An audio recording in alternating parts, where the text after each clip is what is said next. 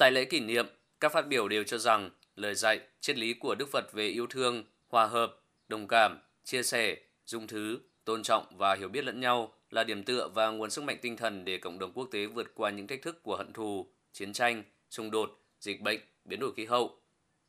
Đó cũng là những giá trị bao trùm để các quốc gia cùng tôn vinh, lan tỏa nhằm thúc đẩy các cam kết và nỗ lực thực hiện các mục tiêu, tôn chỉ của Hiến trương Liên Hợp Quốc, hướng tới xây dựng một thế giới tốt đẹp hơn cho nhân loại.